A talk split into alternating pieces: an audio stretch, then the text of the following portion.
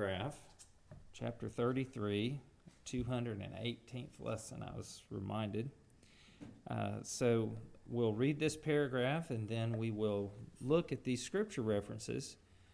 Uh, there are two, um, two different points made in this paragraph regarding the revelation of this great day of the last judgment, as the chapter is titled. And the first of these deals with what Scripture reveals to us as to why God has revealed this day to us. Again, it is uh, completely of, of God's wisdom and his freedom as to what he has seen fit to reveal. There are many things he hasn't revealed, especially of what lies ahead, that glory that he says, um, eye hasn't seen, it hasn't even entered into the heart of man. Uh, we can't even imagine the glory that will be revealed to us. And so we have cause to look carefully at the scriptures when God does reveal something of what lies ahead as to why he has revealed that to us. There's a significance to every word of his revelation. And so we'll look at these scripture references as to what God says. His reason is for revealing this last day of judgment. Why should we know about this day? And then the second half of this paragraph explores well, what does the scripture say as to why he has left this day unknown in terms of when it will come? And so we'll look at those scripture references in each in each case. But first, let's read the paragraph. As Christ would have us to be certainly persuaded that there shall be a day of judgment, both to deter all men from sin and for the greater consolation of the godly in their adversity, so will he have that day unknown to men, that they may shake off all carnal security and be always watchful because they know not at what hour the Lord will come, and may be ever prepared to say, Come, Lord Jesus, come quickly. Amen. So this first this first part of the paragraph, you'll notice, um, has a twofold purpose. One applies to all men. Um, Christ would have us to be certainly persuaded that there shall be a day of judgment both to deter all men from sin. And so, no matter your relationship with God, whatever that may be, whether it's reconciled through Jesus Christ or estranged still in sin, in both cases, God has made known that there is a day of judgment coming as a warning to all men. It should deter, it should put a caution upon everyone who knows that there is a God in heaven. All men should fear him, should fear that judgment, and the revelation, the reminder in God's word that there is coming a day when all men will stand before him.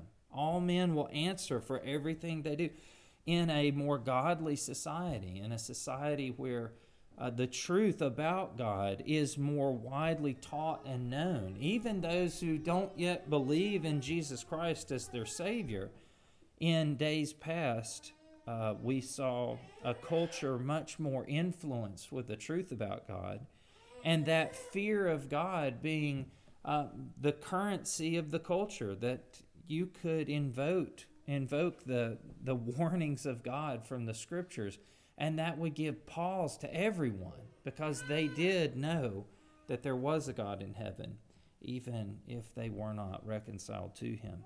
And so let's look at these scripture references. So so there's there's one motivation or reason given that applies to all men, this deterrence from sin. And then there's a secondary um, reason given in the scriptures particularly to God's children. That, that is not geared around fear of judgment, but rather comfort and consolation in the adversity. So when the wicked are oppressing and they don't heed that call to fear God, don't touch my children, you'll stand before me one day and answer to me. When they press past that warning and they do not um, allow that truth to deter them from sin. They harden their conscience, as the scripture says. Well, then what happens? The experience of God's children is suffering, it is affliction, it is the, the dynamic of, of Cain and Abel, as John, even in his epistle, um, points back to in his day.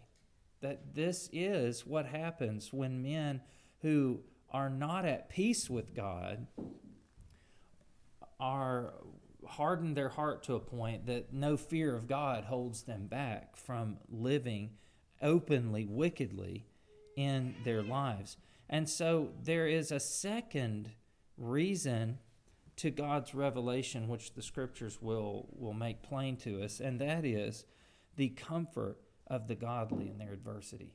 There is a day coming, and the first thing that I should be mindful of in thinking of that is I will answer to God for how how I did I fear him? Did I did I give heed when he said in his word, do this or don't do that?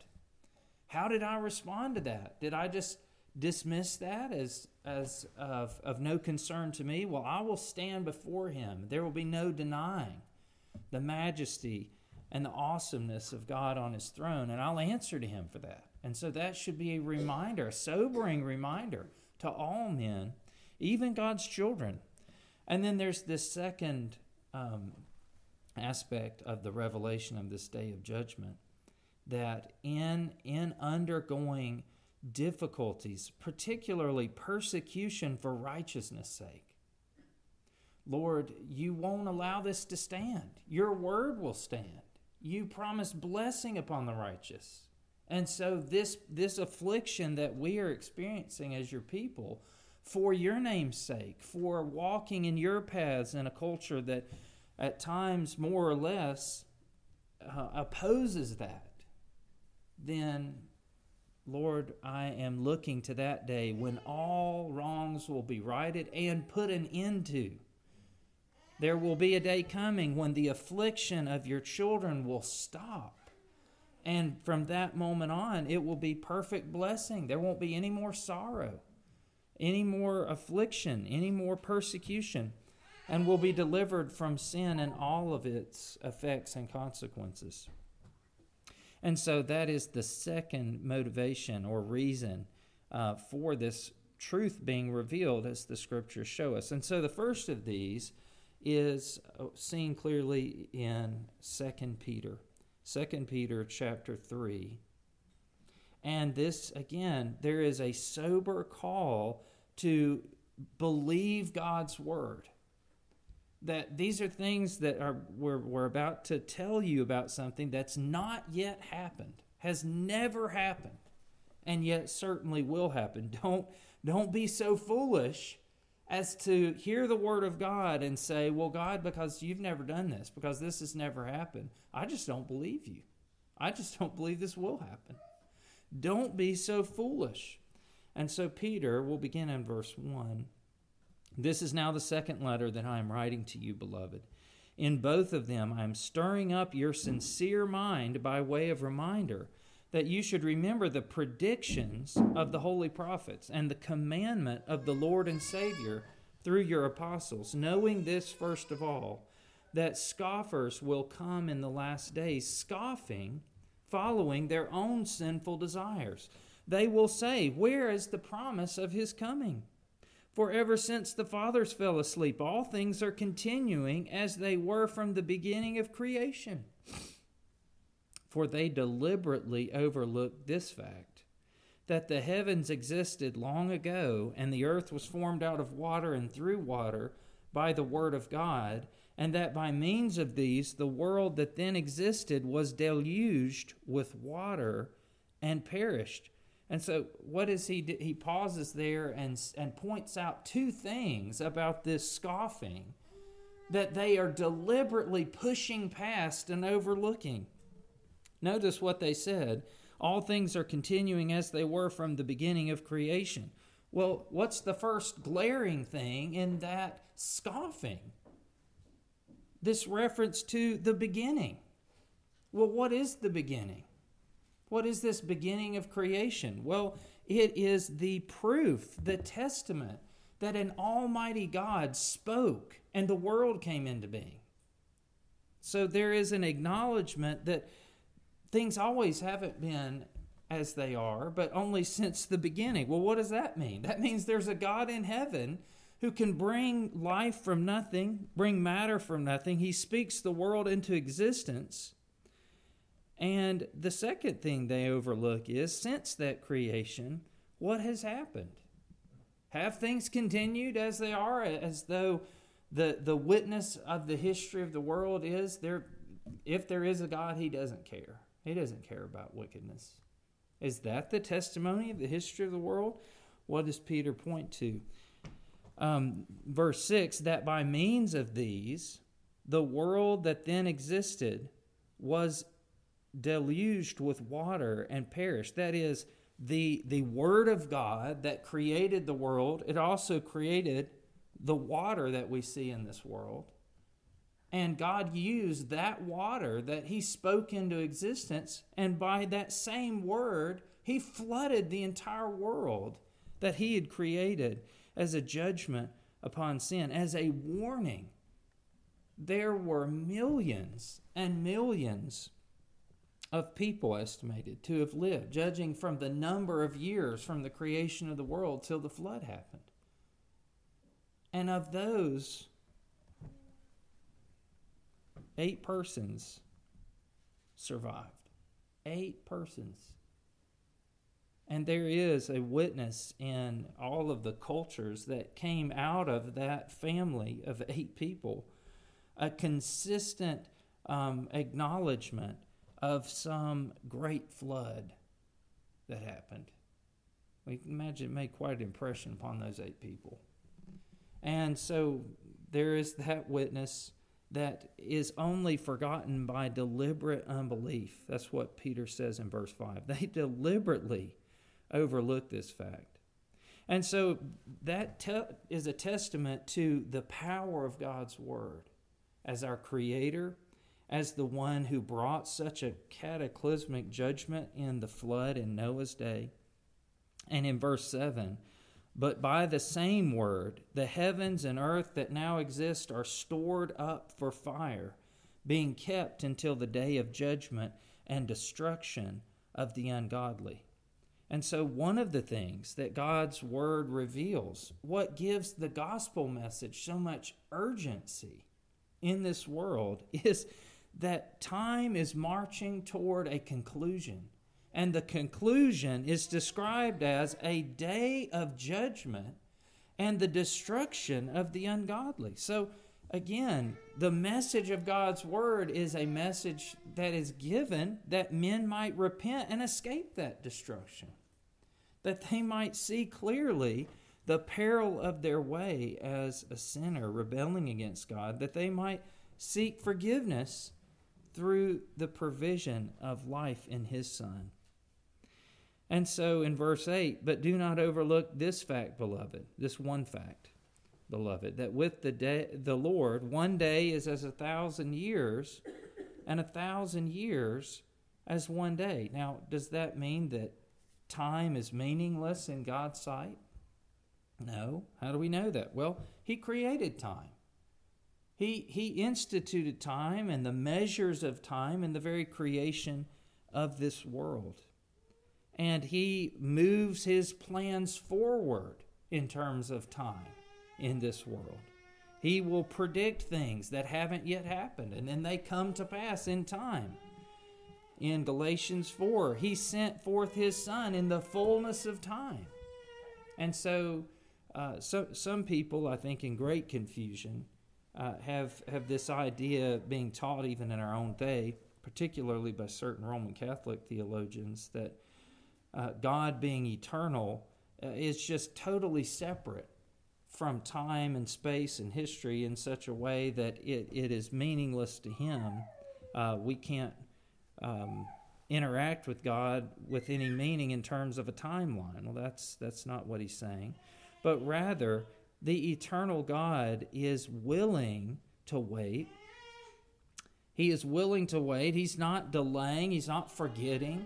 but rather, what is the description in verse 9? The Lord is not slow to fulfill his promise, as some count slowness, but is patient toward you, not wishing that any should perish, but that all should reach repentance.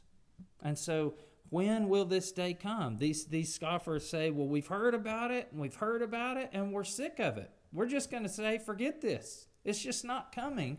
We're going to live our lives the way we want to and not keep dreading this supposed day that's approaching. We've, we've heard about this for thousands of years. Well, does that mean anything to God? No, He set this day according to His wisdom, and all this delay means is He's a patient God. That there are people that He yet is seeking and will accomplish their salvation. Perhaps even from the perspective of these, certainly many who hadn't even yet been born yet being brought to life in Jesus Christ in the fullness of time. But he is patient, not wishing that any should perish, but that all should reach repentance. But the day of the Lord will come like a thief. And then the heavens will pass away with a roar, and the heavenly bodies will be burned up and dissolved, and the earth and the works that are done in it will be exposed. And so you can you, you have a choice. You remember in our in our chapter on faith, one of the things that faith is called upon to do is to believe the word of God. That's very early in our expression of faith. We have to believe the word of God about Jesus Christ, to believe on Jesus Christ as our Savior. And so here we have something that God's Word tells us, something we can't see and verify, there's no scientific method that can that can test this. We believe this by faith because a faithful God has told us. He's the God of truth, he cannot lie. And he's the one saying he is bringing history to a conclusion. Every day is not just a meaningless, arbitrary experience, but is, he is purposefully moving history toward this day a day that he says he has stored the earth up for. He is patient, but this day will come. And the day of the Lord will come like a thief. And what does that mean? That, that it will break morals in, in arriving? That it'll have some untoward purpose? No. The, the point of this description is that it will come when you don't expect it, when you least expect it, perhaps. It will come like a thief, and then the heavens will pass away with a roar, and the heavenly bodies will be burned up and dissolved. And so it's, it's similar to an analogy of, of children being left in a room. You know, if you leave children in a room, if if they don't have an incredible work of the Holy Spirit, as soon as they feel like they're unsupervised, what uh, what do children often do? Well, they can, you know, now you make sure this is done when I get back. And if you leave children alone, and they just forget about that, oh, oh you're back. We we thought we had more time. Well, that's going to be the experience, sadly, of those who perhaps even read a verse like this and thought, well, I probably got a little more time. And God says, don't count on it. Don't count on it. I, you need to be ready, and that's going to be something we read about again and again in the next set of scriptures uh, on this second part of the paragraph as to why he hasn't told us today, so that we're always ready for him to come. We are living as those expecting him to come, welcoming. We're, we're eager. We, we wouldn't have to be embarrassed to say, oh, we thought we had more time we better get bit it'll be too late and so in in verse 11 we finally come to the verse that is referenced here since all of things uh, all of these things are thus to be dissolved what sort of people ought you to be in lives of holiness and godliness waiting for and hastening the coming of the day of God, because of which the heavens will be set on fire and dissolved, and the heavenly bodies will melt as they burn. But according to his promise, we are waiting for new heavens and a new earth in which righteousness dwells. And so what's that first thing that we should we should conclude? What should everyone conclude? Well, first, don't call God a liar. This is what he is saying he will do. And in light of that, what sort of people ought you to be? You, you should have your eye on this coming of the Lord, this day of judgment. And you should live a life of holiness and godliness, waiting for and hastening the coming of the day of God. Now, that matter of waiting for, um, actually, both of these are are tied into I think two things. One, of course, what sort of life you ought to live. That your obedience is you're you're living your life in anticipation of, looking for the coming of the Lord Jesus Christ.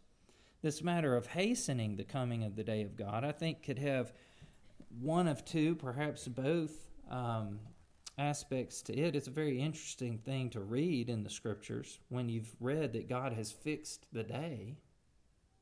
What does this mean? Well, we're, we're taught, as we'll see, we're taught to pray for the Lord to return. Come, Lord Jesus, come quickly. And does God have any regard to the prayers and the cries of his children? Well, yes, he does. And he's taught us to pray this. So, one aspect that he uses to bring this day to pass is the prayers and the cries of his children calling upon him, Lord, bring the deliverance. Please come. We, we desire to see you and be redeemed. And then this other thing of hastening the coming of the day of God that I think we could see from the scriptures is God has also not only set the day, but He has given many promises of what He will accomplish between our reading of this and that day. And he calls upon us to give our lives to bring these things to pass.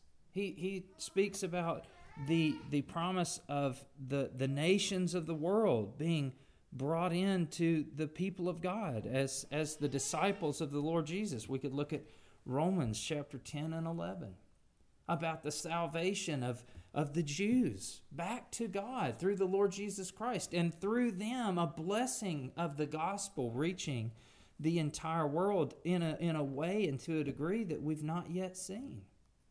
And so we desire to see Jesus come. We're praying for it. We're living in light of, Lord, we would be eager to have you come today. We're, we're living in such a way. We're praying for your coming.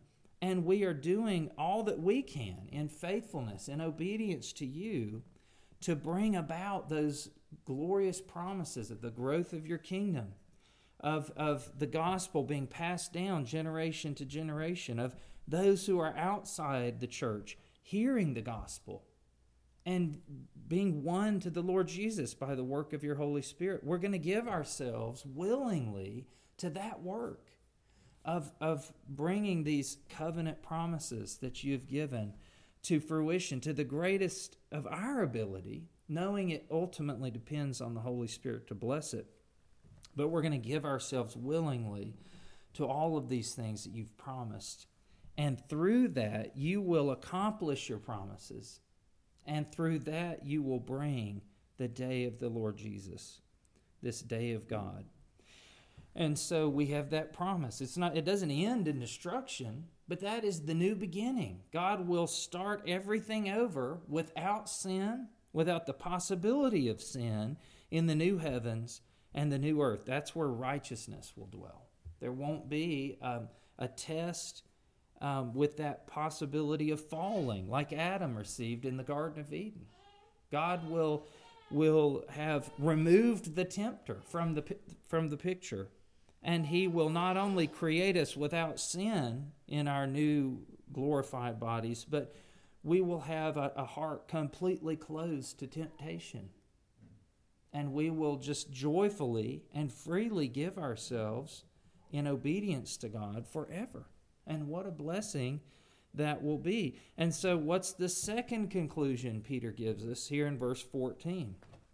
Therefore, beloved, since you are waiting for these, be diligent to be found by him without spot or blemish and at peace, and count the patience of our Lord as salvation, just as our beloved Paul also wrote to you according to the wisdom given him.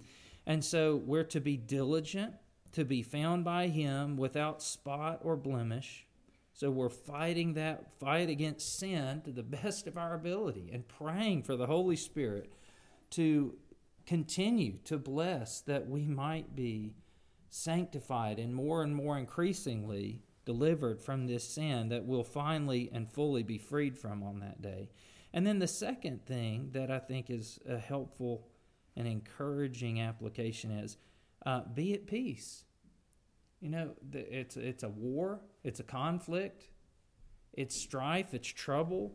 All of this is true, and yet the the there is an end to that. The victory belongs to Jesus. The enemies of God will be dealt with by Jesus. The, the children of God will be delivered by Jesus. And we have his, his word in our hand to that effect. He's promised it. And so, even though, yes, there's, there's energy, there's diligence, that, that's what we just read. Be diligent.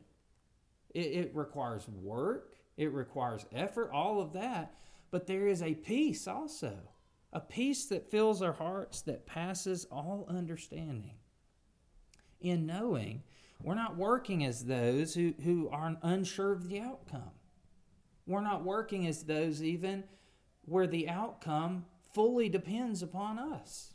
We're working as those who know that our labor is not in vain in the Lord. And we know that Jesus has promised to be with us and to use our efforts even though they're tainted with sin. He's promised to be with us and to bless us and to accomplish his victory and to bring all of these good things to pass. And so, even in the midst of that war, we have peace, not idle peace, but a, a rest in our hearts that is just trusting in the Lord. Lord, we're so thankful that we can be with you because we know that we'll be protected, cared for, provided for, and ultimately victorious because of who you are. And so there's a great comfort found there for God's children. Let's look at 2 Corinthians chapter 5. I don't know who was skeptical we would get through all these passages today. Raise your hand. Yeah. I said we would get through these today, and, and Brother Tony reminded me this was the 218th lesson on the confession, so mods may, may not have been the best. um, it's just hard to brush through this. We could we could read these verses much quicker, but God's word is so encouraging to us in this. In 2 Corinthians chapter 5, uh, we, we will quickly read over these beginning verses in the chapter because we've looked at those not long ago. In verse 1, for we know that if the tent, that is our earthly home, is destroyed, we have a building from God, a house not made with hands, eternal in the heavens. Notice there the, the imagery that denotes and conveys something that is very temporary compared to something that is much more durable and permanent. Our life, our, our, our, our life in this mortal form, as he'll go on in 1 Corinthians 15 to describe more fully, uh, it, it is transient, but there's something much better that awaits us that will be durable and permanent. Eternal in the heavens, in fact in verse 2 For in this tent we groan, longing to put on our heavenly dwelling, if indeed by putting it on we may not be found naked. For while we are still in this tent, we groan, being burdened. Not that we would be unclothed. In other words, uh, the, the desire of the Christian isn't death. It isn't to just, I, I just want out of this. I want out of this difficulty. I want out of this body that is so plagued with the consequences of sin. That's not the desire, but the desire is for the good thing that follows. Not that we would be unclothed, but that we would be further clothed, so that what is mortal may be swallowed up by life. He who has prepared us for this very thing is God, who has given us the Spirit as a guarantee. So we are always of good courage. There's that same frame of mind, that peace. We, we're very encouraged. Our hearts are full of courage. We know that while we are at home in the body, we are away from the Lord, for we walk by faith and not by sight. Yes, we are of good courage, and we would rather be away from the body and at home with the Lord. So whether we are at home or away, we make it our aim to please Him.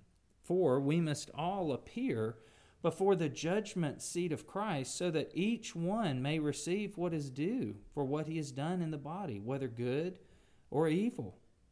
So that's a sobering thought. That's what we should have, again, to that first point of the confession. That should deter all men from sin. We will stand before him and, and we will answer to him uh, for everything. And so, verse 11, what therefore, knowing the fear of the Lord, we persuade others. But what we are is known to God, and I hope it is known also to your conscience. We are not commending ourselves to you again, but giving you cause to boast about us, so that you may be able to answer those who boast about outward appearance and not about what is in the heart. And so, again, that that sobering truth that will will appear before the judgment seat of Christ, that should be a deterrent in our lives from that careless attitude towards sin that is natural to us. Let's turn then to Second Thessalonians chapter 1. And we're directed to verses 5 through 7. Um, he, he is has greeted them with peace and grace. he has encouraged them that the apostles are giving thanks for, for the work of God in them, that their faith is growing abundantly, and the love of each one of you is increasing for one another. And in verse 4, therefore we ourselves boast about you in the churches of God for your steadfastness and faith in all your persecutions and in the afflictions that you are enduring. So, again, what, what is that acknowledging? At least Thessalonians are having a hard time. You can read Acts um, chapter um, 16 and 17, and you'll see the, the work of Paul there was not just met with a parade these, these were difficult places to come to faith in Jesus. And so Paul's encouraging them. Uh, he's, he's saying, we, We're boasting about you. What? To, to boast in men? No, to boast in the, the grace of God, the strength of God. Look at how God has planted his church in such a place and is keeping them, even though under great fire of affliction and persecution. And so in verse 5, this is evidence of the righteous judgment of God, that you may be considered worthy of the kingdom of God, for which you are also suffering. What, is, what does Paul argue there? Well, he says that the fact that God's children are suffering persecution is, is a proof or an evidence of something. What is it a testament to? There is coming a day of judgment. Because God is just. He will not allow the wicked to prosper and his children to be afflicted and persecuted. That will be answered for in ju- the judgment, the righteous judgment of God. In verse 6, since indeed God considers it just to repay with affliction those who afflict you and to grant you relief who are afflicted as well as to us when the Lord Jesus is revealed from heaven with his mighty angels in flaming fire, inflicting vengeance on those who do not know God and on those who do not obey the gospel of our Lord Jesus. And so, even though it's a sobering day, even for God's children to consider, that, that should motivate us on. Lord, Help me to live today, to make a choice right now, as though you are here watching me, because one day I'll stand before you and you will ask me to answer for this decision, this action, this choice in each moment. But there is also the predominant, the predominant uh, attitude of the believer is not just the, the sober reminder of, of God's uh, righteous judgment, but that this is a day of relief. It's a day of consolation and deliverance for the child of God. The greater consolation of the godly in their adversity, as our confession puts it. Let's turn to Luke chapter 21. Luke 21. And verse 35 and 36 and and here Jesus is teaching about the judgment of God that is coming and he he's speaking about really uh, a, a, historical experience of that for the the people of Israel who had rejected him. But also it's an occasion for showing that's just a little taste of a much broader more encompassing judgment that will involve the whole world. And in in verse um, well verse 25 um, I want you to see how even even in that historical um, judgment, what what was the judgment upon the enemies of God accomplishing? It was accomplishing the relief and the comfort of God's people, even in that historical setting. And so look at verse 25 first. There will be signs in sun and moon and stars, and on the earth distress of nations in perplexity because of the roaring of the sea and the waves, people fainting with fear and with foreboding of what is coming on the world. For the powers of the heavens will be shaken. And then they will see the Son of Man coming in a cloud with power and great glory. Notice verse 28. Now, when these things begin to take place, straighten up and raise your heads because your redemption is drawing near. So that's what that day spells for the children of God. Look also in um, verse 34 and following. But watch yourselves, lest your hearts be weighed down with dissipation and drunkenness and cares of this life, and that day come upon you suddenly like a trap. For it will come upon all who dwell on the face of the whole earth.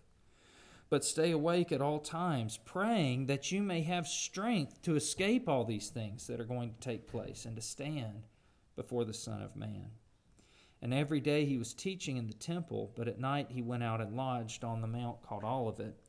And early in the morning all the people came to him in the temple to hear him. Now we'll see another reference to this this language of stay awake at all times. And certainly Jesus didn't intend that to be taken in just a literal physical wakefulness. Your your job is to never sleep. That's not that's not true.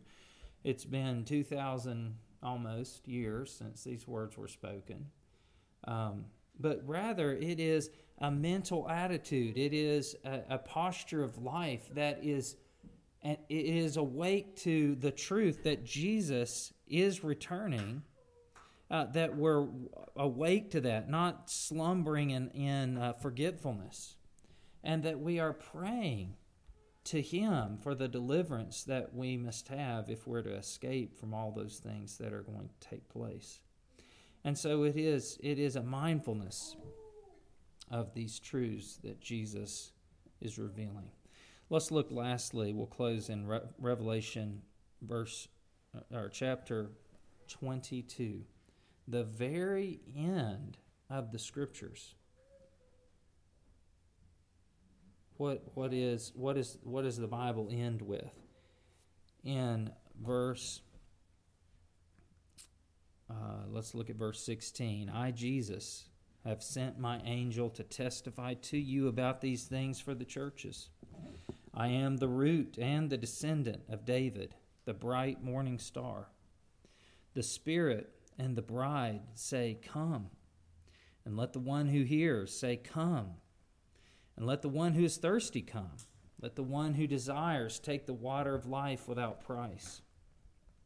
I warn everyone who hears the words of the prophecy of this book. If anyone adds to them, God will add to him the plagues described in this book. And if anyone takes away from the words of the book of this prophecy, God will take away his share in the tree of life and in the holy city, which are described in this book.